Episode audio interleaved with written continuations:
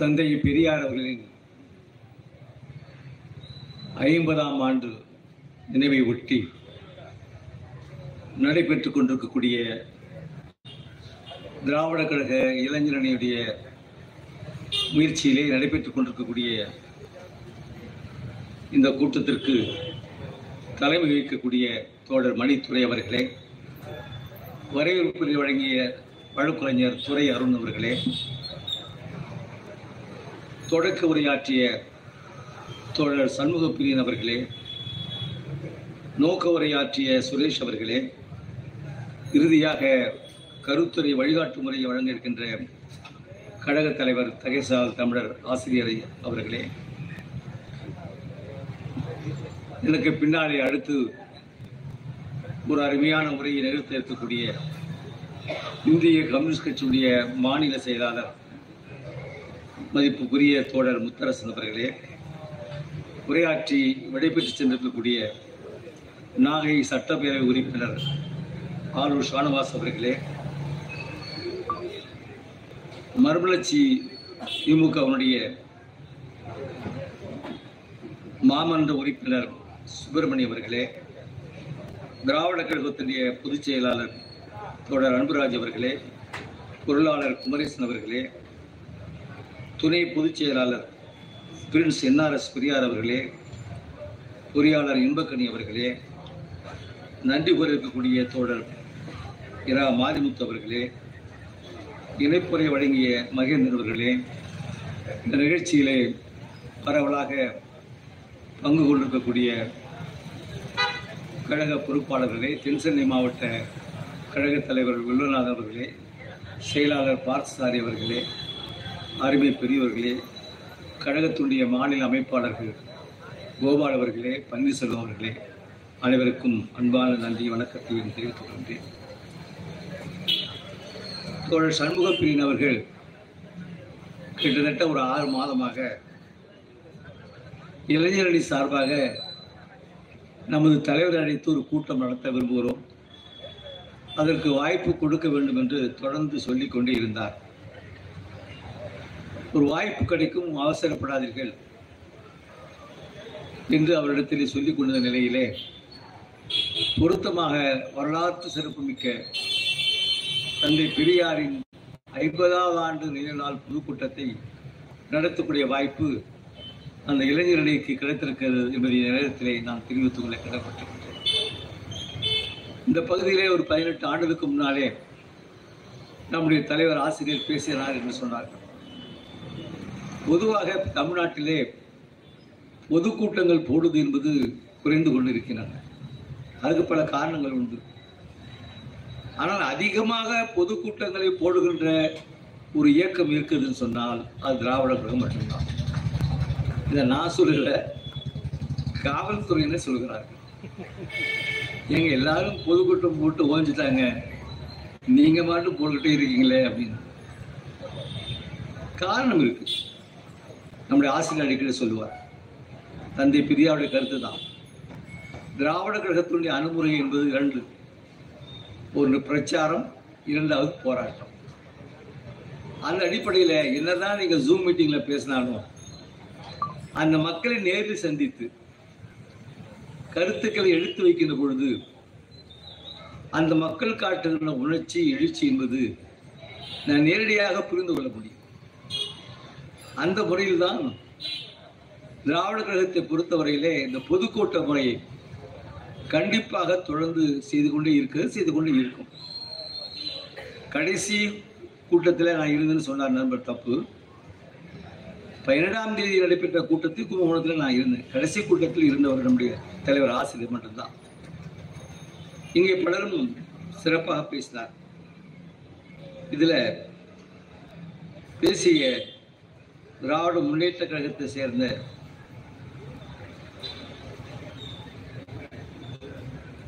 துரைராஜ் அவர்கள் குறிப்பிடணும்னு நினைச்சேன்.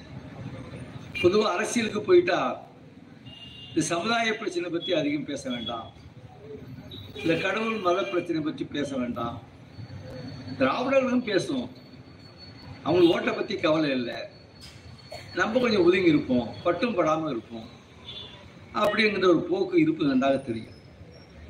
ஆனால் அங்கேயும் இந்த அடிப்படை கொள்கையை பேசுகின்றவர்கள் இருக்கிறார்கள் என்பதற்கு நம்ம துறராஜர்கள் இவர்கள் தான் பலம். அந்த இயக்கத்துக்கு பலம் இதே போன்ற தோழர்கள் தான். இல்லை அப்படின்னா ஒரு சினிமா நடிகர் அண்ணா பேரை சொல்லி பதிமூணு வருஷம் ஆட்சி பண்ணிருக்க முடியுமா?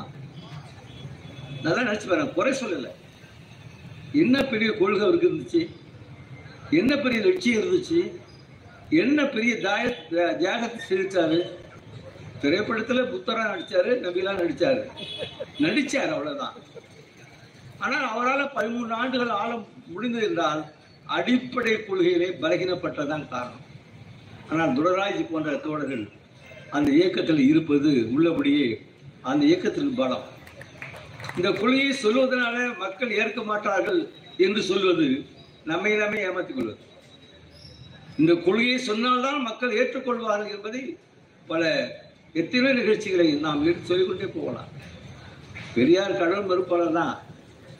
மக்கள் விருத்தாங்களா சொல்லுங்க. ராமர் படத்தை எரிச்சவர் தான். பிள்ளையாசிரியை போட்டு உடைச்சவர் தான். மக்கள் விருத்தாங்களா? சொல்லுங்க. மக்களை பார்த்து காட்டு பிராணிகளே என்று சொன்ன பொழுதும் கைதட்டியவர்கள். வேற யாராலும் சொல்ல முடியாது. கேட்டா அவன சொல்லுவான். அவர் சொல்லணும் ஐயா. அவர் சொல்லலாம் ஐயா. அப்படி உரிமை பிளாங்க் செக் தந்தை பெரியாருக்கு மட்டும் இந்த மக்கள் கொடுத்தாங்க. காரணம் அதுக்குரிய விலையை கொடுத்தவர் தந்தை பெரியார். நீங்க மறந்துடக்கூடாது திருப்பத்தூர்ல ஒரு நிகழ்ச்சி நடந்துச்சு. தந்தை பெரியாருடைய சிலையெல்லாம் சேகரித்து விளைவிச்சுட்டார்கள் இரவோடு இரவாக. இந்த காவல்துறையினர் ரெண்டு காரணம் சொல்லுவாங்க. அப்படி சிலையை சேதப்படுத்தினா அவர் மனநலம் சரியில்லாதவர். ரெடியா வச்சிருப்பாங்க. அப்போ கொஞ்சம் தண்ணி போட்டுட்டாரு. இது ரெடியாக வச்சிருப்பாங்க. நீங்கள் மனநலம் சரியாதவருக்கு பெரியாசிரியர் மட்டும் தான் இருக்குது குடிகாரருக்கு பெரியாசிரியர் மட்டும் தான் தெரியுது. அது எப்படி இருக்கட்டும். அந்த சிலை சேதப்படுத்திட்டாங்க. மறுநாள் சாலை மறியல் நடக்குது. அது யார் யாரெல்லாம் உட்காந்துருக்காங்கன்னு தொலைக்காட்சியில் நான் பார்த்தேன். பட்டம் போட்டு உட்காந்துருக்கான் நாமம் போட்டு உட்காந்துருக்கான் காய் வெட்டி கட்டின உட்காந்துருக்கான் கதிரை வெட்டி கட்டின உட்காந்துருக்கான் பெண்கள் உட்காந்துருக்காங்க தொலைக்காட்சிக்காரர் கேட்குறாரு அந்த காய் வெட்டி கட்டி திருநீர் பூசிய அந்த பெரிய ஒரு ஏழு வயசு அந்த வயசு இருக்கும். நீங்கள் தான் சாமி பக்தி உள்ளவங்களாச்சே. கடவுள் பக்தி உள்ளவராச்சே நெற்றியெல்லாம் திருநீர் பூசிருக்கீங்க. பெரியாசிரியை சேதப்படுத்தினா உங்களுக்கு என்ன நோவுது அவர் சொன்னாரு அட போயா பெரியார் சாமி இல்லைன்னு சொன்னாருன்னு சொல்லி எனக்கு தெரியுமா? என் மகன் அமெரிக்காதாக்காயா அமெரிக்கா அறிஞரா அந்த கிழவன் போட்ட பிச்சையா? இங்கதான் பெரியார் இருக்கிறார். கடவுள் மறுப்பாளர் என்று சொல்லி தந்தை பெரியாரை மக்களிடத்திலிருந்து அப்புறப்படுத்தி விடலாம் என்று மனப்பால் பிடித்தால் அங்கேதான் பெரிய தோல்வி உங்களுக்கு காத்திருக்கிறது என்று நீங்க மறந்து விடக்கூடாது. தொண்ணூத்தி பேர் திருப்பி திருப்பி திருப்பி திருப்பி மக்களுக்கு அதே கருத்தை. சென்னை கடற்கரையில் கூட்டம் நடக்கும் பெரிய அரசியல் பிரச்சனை இருக்கும். அப்பெல்லாம் கடற்கரையில் கூட்டம் போடுவாங்க. அந்த நேரத்தில் ஐயா பேசுவாருன்னா அப்புறம் அரசியலை பற்றி பேசுவாருன்னா ராமாயணத்தை பற்றி பேச ஆரம்பிப்பாரு. கேட்டால் சொல்லுவாங்க இந்த இந்து பத்திரிகை பாருங்க.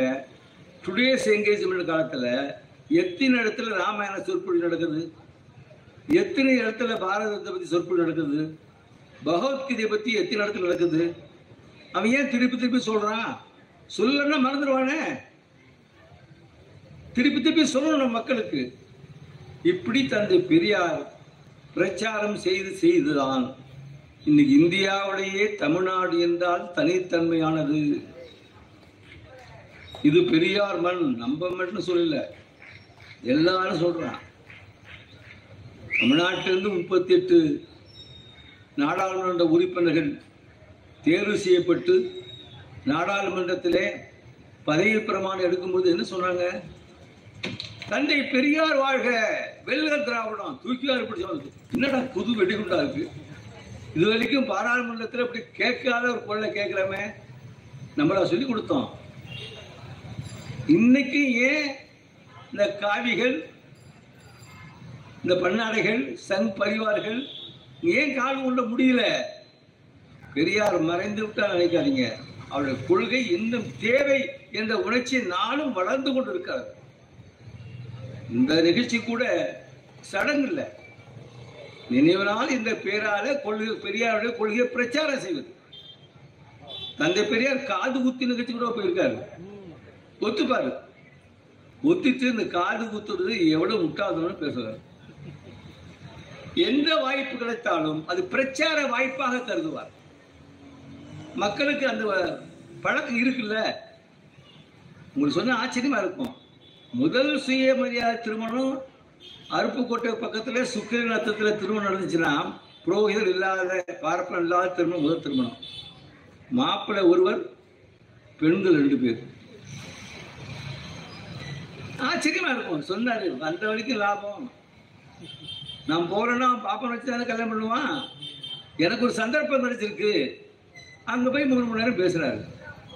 இப்படி தந்தை பெரியார் அவர்கள் எந்த சூழலையும் ஒரு வாய்ப்பாக பயன்படுத்தி மக்கள் மத்தியில கருத்துக்களை எடுத்து சொல்லுவார். ஒரு திருமணத்துல அஞ்சரை மணி நேரம் பேசிட்டாருன்னா நம்ப முடியுமா? செய்யாறு பக்கத்துல பக்கத்துல வாழ்வுடைகிற ஊர்ல மாப்பிள்ளை போலீஸ் கான்ஸ்டபிள். அஞ்சரை மணி நேரம் திருமணத்துல. மக்கள் கேட்டாங்களே தோட சுவை பே- பேராசிரியர் சுவை கேட்டாரு. மக்கள் அஞ்சரை மணி நேரம் கேட்டாங்களா? அப்படின்னு கேட்டாரு. அஞ்சரை மணி நேரம் மக்களை கேட்க வைத்திருக்கிறார் பெரியார் மயிலாடுதுறை பொதுக்கூட்டத்தில் நாலரை மணி நேரம் பேசியிருக்காரு. ஒலிபெருக்கி கூட பல கூட்டங்கள் இருக்காது.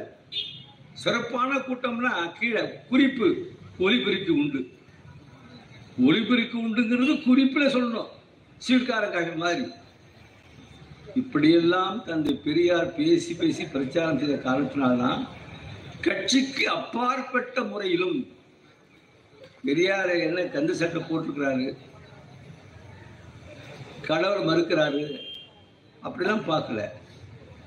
அவரால் நம்முடைய ஜாதி இழிவு ஒழிந்திருக்கிறது.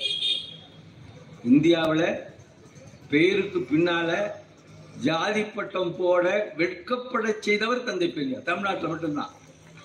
நீ இந்தியாவில் வேற எங்க நீங்க பார்க்க முடியாது. தமிழ்நாட்டில் மட்டும்தான். ஐயர் கூட ஐயர் ஐயர்காரன்னு போறது இல்லை போட்டா தனக்கு ஆபத்து வந்துடும் நினைக்கிறான். வசதியாக இருந்த காலம் போய் இன்னைக்கு ஐயர் ஐயக்கார் என்று போட்டால் நமக்கு விரோதம் ஆகிடும் அப்படிங்கிற ஒரு மனப்பான்மையை தந்தை பெரியார் உருவாக்கி இருக்கிறார் ஆனால் தந்தை பெரியார் ஒன்றும் தோல்வி அடைந்து விடவில்லை. கட்சிக்கு அப்பாற்பட்ட முறையில் கூட தந்தை பெரியாரை வரவேற்கத்தான் செய்கிறார்கள் என்பதை எண்ணி பார்க்க ஒரே ஒரு த- த- கருத்தை மட்டும் சொல்லி நான் விடைபெறலாம் இருக்க பணியில் உட்கார்ந்துருக்கீங்க. பெரியாரோட இந்த இயக்கம் அழிஞ்சிடும்னு சொன்னாங்க. பெரியாருங்கிற இமயம் இறந்ததுக்கு அப்புறம் சொல்றான். அவர் பெரிய இமயம். அவர் போனதுக்கு அப்புறம் யாருங்க? உள்ள ஒன்று வைத்து வெளில ஒன்று பேசுறது. இது அழிஞ்சிடணுங்கிற எண்ணம். ஐயா மறைந்து விட்டார். அடக்கம் செய்யப்பட்டு விட்டது. பத்திரிகையாளர்கள் தலைவர் ஆசிரியர் சந்திக்கிறாங்க. பெரியாருக்கு பின்னால் இந்த இயக்கம் இருக்குமா? திமுகவோடு சேர்ந்துருமான்னு கேட்டாங்க. கழகம் பிரியாது. நூலிடை பிழையாமல் தந்தை பெரியார் போட்ட பாதையில் செய்யணும் விலகாது பிரியாது. இன்னைக்கு பார்க்கிறோமே. இந்த இயக்கம் என்ன செஞ்சது? ஐயா அவர்கள் வாழ்ந்த காலத்தில் மட்டுமல்ல தனக்கு பின்னாலும் இந்த இயக்கம் இருக்க வேண்டும். தனக்கு பின்னாலும் இந்த இயக்கத்துடைய கருத்துக்கள் மக்களை போய் சேர்ந்து சேர வேண்டும். மக்களுக்கு தேவையான பிரச்சனைகளை அணுக வேண்டும். போராட வேண்டும். அமைப்பு சரியாக இருக்க வேண்டும் என்ற தொலைதோக்கு எண்ணத்தோடு தந்தை பெரியார் செய்து வைத்த ஏற்பாடு அடையாளம் காட்டிய தலைவர்கள் இன்றைக்கு நம்மோடு வாழ்ந்து கொண்டிருக்கிறார்கள் என்பது கூட. இந்த இந்தியாவில் பல சமூக சீர்திருத்த இயக்கங்கள் தோன்றின. ஆனால் அந்த சமூக இயக்க அசி- சீர்திருத்த இயக்கங்களை தோற்றுவித்தவர்கள் மறைந்ததற்கு பின்னாலே அந்த இயக்கங்களும் மறைந்து விட்டன நீங்க ஜோதி பாபுலி மகாராஷ்டிரில். இப்போ பிஜேபி ஆளுதாங்க அவருக்கு பின்னால் அரசியல் கட்சி ஆயிடுச்சு. எஸ்என்டிபி யோகம் நாராயணகுரு சீர்திருத்த இயக்கம். அவருக்கு பின்னால அந்த இயக்கம் இல்லை அரசியலில் கலைஞ்சிருச்சு. திரைப்பட பேரை சொல்லலாம். ஆனால் ஒரு சமூக புரட்சியாளர் மறைத்திற்கு பின்னாலும் அந்த இயக்கம் வலிமையாக இருக்கிறது. முன்பு இருந்ததை விட அதிகமான வலிமையோடு இருக்குதுன்னு சொன்னால் அது திராவிட கழகம் மட்டும்தான். அது நீங்கள் மறந்து விட முடியாது. அதற்கு ஐயா அவர்கள் அடிப்படையான பல பணிகளை தொலைநோக்கோடு செய்துவிட்டார். ஒரு அறக்கட்டளை அமைச்சார். தனக்கு பின்னால் ஒரு தலைவர் யாருன்னு சொன்னாரு? பத்திரிக்கை ஆரம்பிச்சாரு. அந்த பத்திரிகைக்கு ஆசிரியர் யாருன்னு சொன்னாரு?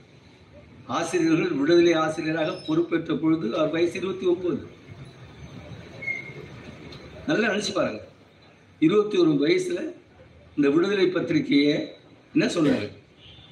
இந்த விடுதலை பத்திரிகையுடைய பொறுப்பை ஏகபோகமாக வீரமணியிடம் ஒப்படைக்கிறேன். இப்படி ஒரு வார்த்தை நீங்க பெரியாட்ட வாங்க முடியாது. இப்படி ஒரு நம்பிக்கையை வேற யாரும் பெற்றுவிட முடியாது.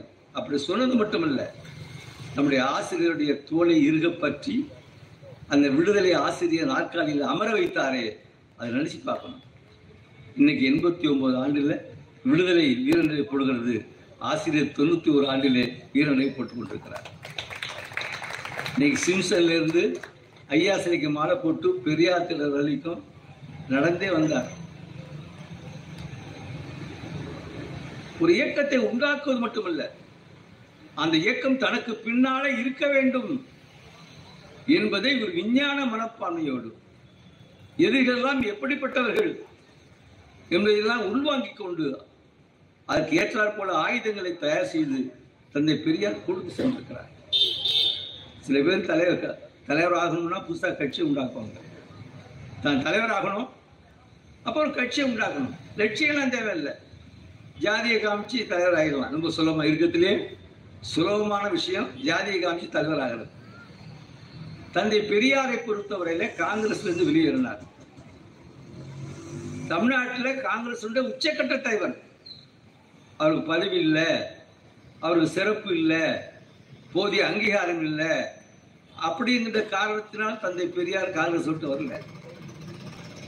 காந்தியார் இருந்தா ஈரோட்டில் பெரியார் விட்டு தான் தங்குவார்.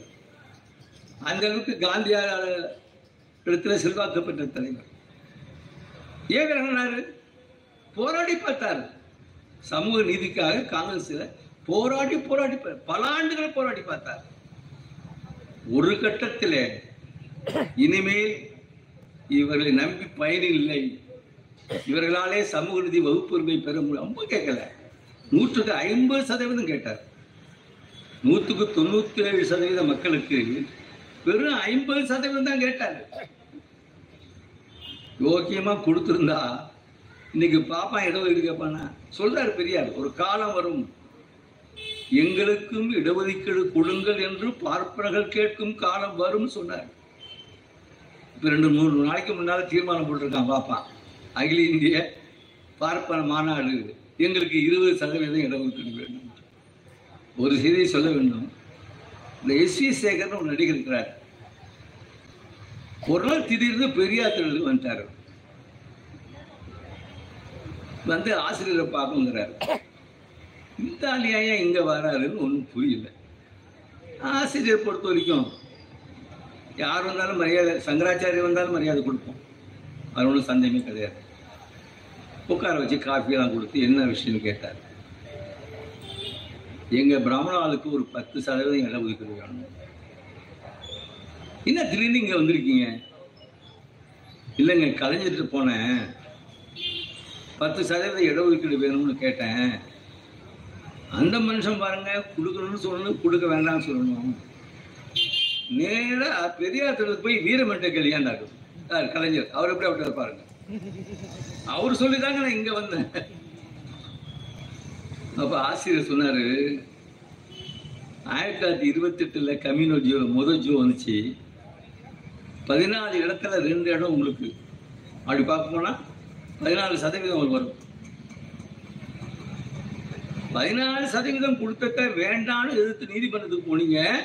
இப்ப பத்து சதவீதம் வேணும்னு இங்க வந்து நிக்கிறீங்களே இது என்னையான்னு கேட்டாரு. அந்த வரலாறு எங்களுக்கு தெரியாதுங்க. எப்படி வரலாறு மாறுன்னு பாருங்க. ஐம்பது சதவீதம் கேட்டாரு ஐயா. கொடுக்கல வெளியேறல. இன்னைக்கு அறுபத்தி ஒன்பது சதவீதம். இந்தியாவிலேயே அறுபத்தி ஒன்பது சதவீத இடஒதுக்கீடு என்பது சட்டப்படி இந்திய அரசமைப்பு சட்டத்தின் ஒன்பதாவது அட்டவணை பாதுகாப்போடு இருக்கின்ற ஒரே மாநிலம் தமிழ்நாடு தமிழ்நாடு. தந்தை பெரியாருக்கு பின்னாலே இந்த இயக்கம் இருக்கிறது.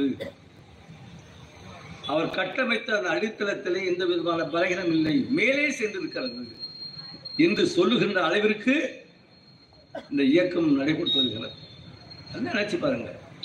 இடையில நமக்கு ஒரு ஆபத்து வந்துச்சு. எம்ஜிஆர் முதலமைச்சராக இருந்தப்ப அவர் அண்ணா பேரை சொல்லிக்கிட்டாரு திராவிட பேரை சொல்லிக்கிட்டாரு. இடையில ஒரு குறுக்கு சார் ஓட்டினார். பிற்படுத்தப்பட்ட மக்களுக்கு ஆண்டு வருமானம் ஒன்பதாயிரம் ரூபாய் இருந்தா அவங்களுக்கு இடஒதுக்கீடு கிடையாது. இந்த செய்தி வந்தவொடனே பலருக்கு விளங்கல. ஓஹோ பிற்படுத்தப்பட்டவர்களில் ஏழை மக்களுக்கு கொடுக்குறார்கள். அப்படிதான் எல்லாரும் பேசினாங்க. பெரிய பேசுறவங்கலாம் யாருன்னு தெரியும். அவங்க பேரெல்லாம் சொல்ல நான் விரும்பல. முக்கியமானவங்கலாம் அவர் பேர் ஆசிரியர். அதனால அவர் வகுப்படுத்தார் அவங்களுக்கெல்லாம். அவர் ஆசிரியர்னு விடுதலை ஆசிரியர் மட்டும் இல்லை. எல்லா பிரச்சனைக்கும் வகுப்பு கொடுக்கக்கூடிய ஒரு தலைவருங்கிற காரணத்தினால அவர் ஆசிரியர் வச்சிருக்காங்க. பேராசிரியர் இறையன் நாம் போன்றவங்கலாம் நூலகத்தில் உட்கார்ந்து அப்படியே அவர்கிட்ட சில பேர் ஆசிரியர்கள் பார்த்துட்டு அவரை பார்க்க முடியாதவங்க. நாங்கள் இந்த பொருளாதார அளவுகோடுங்கிறது என்ன பிரச்சனை? இது முத முத சட்ட திருத்தம் வந்த போது வந்துச்சு. முதன் முதலாக அரசு சட்டம் திருத்தப்பட்டது இருக்குல்ல அப்பவே இந்த பொருளாதார இடஒதுக்கீடு பொருளாதார அளவுகளை கொண்டு வந்த நேரத்தில் கடுமையான எதிர்ப்பு அண்ணா அம்பேத்கர் நேரு போன்றவங்களாம் எதிர்த்து அது பொருளாதாரங்கிறது ஒரு நிலையான அளவுகள் அல்ல ஒரு எலாஸ்டிக் ரப்பர் மாதிரி இருக்கும். இந்த மக்கள் கல்வியிலும் வேலை வாய்ப்பிலும் உரிமை மறுக்கப்பட்டது எந்த அடிப்படையில்? சமூக ரீதியாகவும் கல்வி ரீதியாகவும். சமுதாயன ஜாதி ரீதி. கல்வி கல்வி வாய்ப்பு மறுக்கப்பட்டது.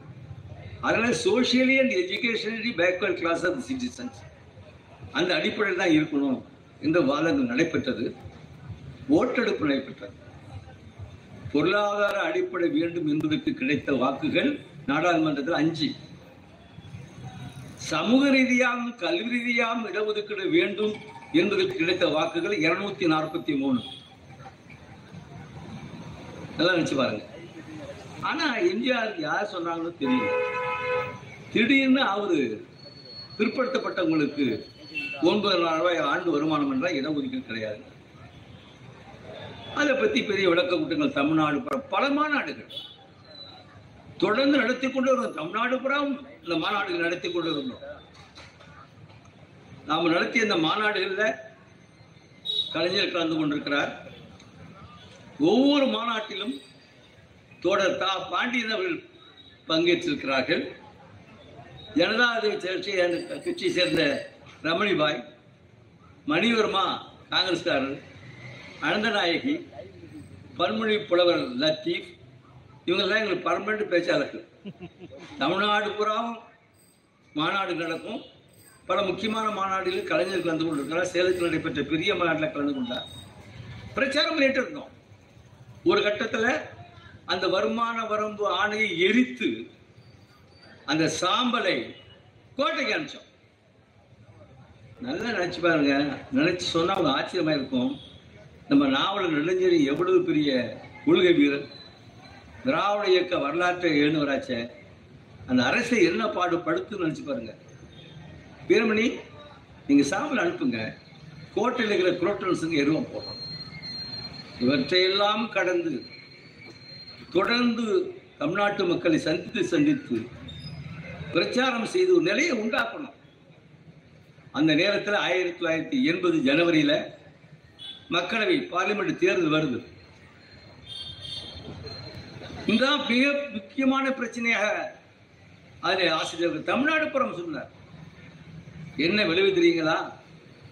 பல பேர் கனவு காணுவாங்க. எம்ஜிஆராவது தோக்கிறதாவது அவரை யாருமே தோற்கடிக்க முடியாது. என்று இந்த நிலையில முப்பத்தி ஏழு இடங்களை அதிமுக தோல்வி கண்டது. முப்பத்தி ஏழு இடத்துல. கோவை சித்துப்பாடியும் சிவகாசி ரெண்டு இடத்துல ஜெயிச்சது. அவருக்கே ஒண்ணுமே புரியல. நம்ம எப்படி தோற்றோம்? நம்மளை மக்கள் தோக்கடிச்சிட்டாங்களா என்னன்னு விசாரிச்சு பார்க்கும்போது நீங்க பிற்படுத்தப்பட்டவங்களுக்கு அந்த வருமான வரம்பு ஆணையை கொடுத்தீங்களே அதை இந்த மக்கள் ஏற்றுக்கொள்ளவில்லை. தமிழ்நாடு சமூக நீதி மண் அந்த காரணத்தினால தான் நீங்கள் தோல்வி அடைந்தீர்கள். அப்புறம் அனைத்து கட்சி கூட்டம் போட்டாரு ஆசிரியர் பேசினாரு எல்லாம் முடிஞ்சது. என்னாச்சு? உடனே அந்த ஒன்பதாயிரம் ரூபாய் ஆணையை ரத்து செய்தது மட்டும் இல்லாமல் அதுவரை முப்பத்தோரு சதவீதமாக இருந்த இடஒதுக்கீட்டை ஐம்பது சதவீத இடஒதுக்கீடு. பெரியாருக்கு பின்னால இந்த இயக்கம் வலிமையாக இருக்கிறதா இல்லையா? இந்த ஒடுக்கப்பட்ட மக்களுக்கு சமூக நிதியை பெற்றிருந்ததா இல்லையா? பெரியாரை மதிக்கிறோம் என்பது அவருடைய பெருமையை இல்லை. அவர் எப்படி உணர்வு அவருடைய தாடி அது அல்ல. அவருடைய கொள்கைகள் அவருக்கு பின்னாலும் நிலைநாட்டப்பட்டன. அந்த கொள்கைகளுக்கு சங்கடங்கள் வருகின்ற போது எதிர்த்து முறியடிக்கப்பட்டன. இன்று காட்டுவதுதான் தன்னை பெரியாருக்கு நாம் காட்டுகின்ற உண்மையான மரியாதையா இருக்க முடியும். அந்த மரியாதையை தொடர்ந்து அந்த இயக்கம் செய்து கொண்டிருக்கிறது. இப்ப நீட்டு ஒன்று வந்திருக்கு. அதுவும் பெரிய ஒரு ஆபத்தான ஒன்று.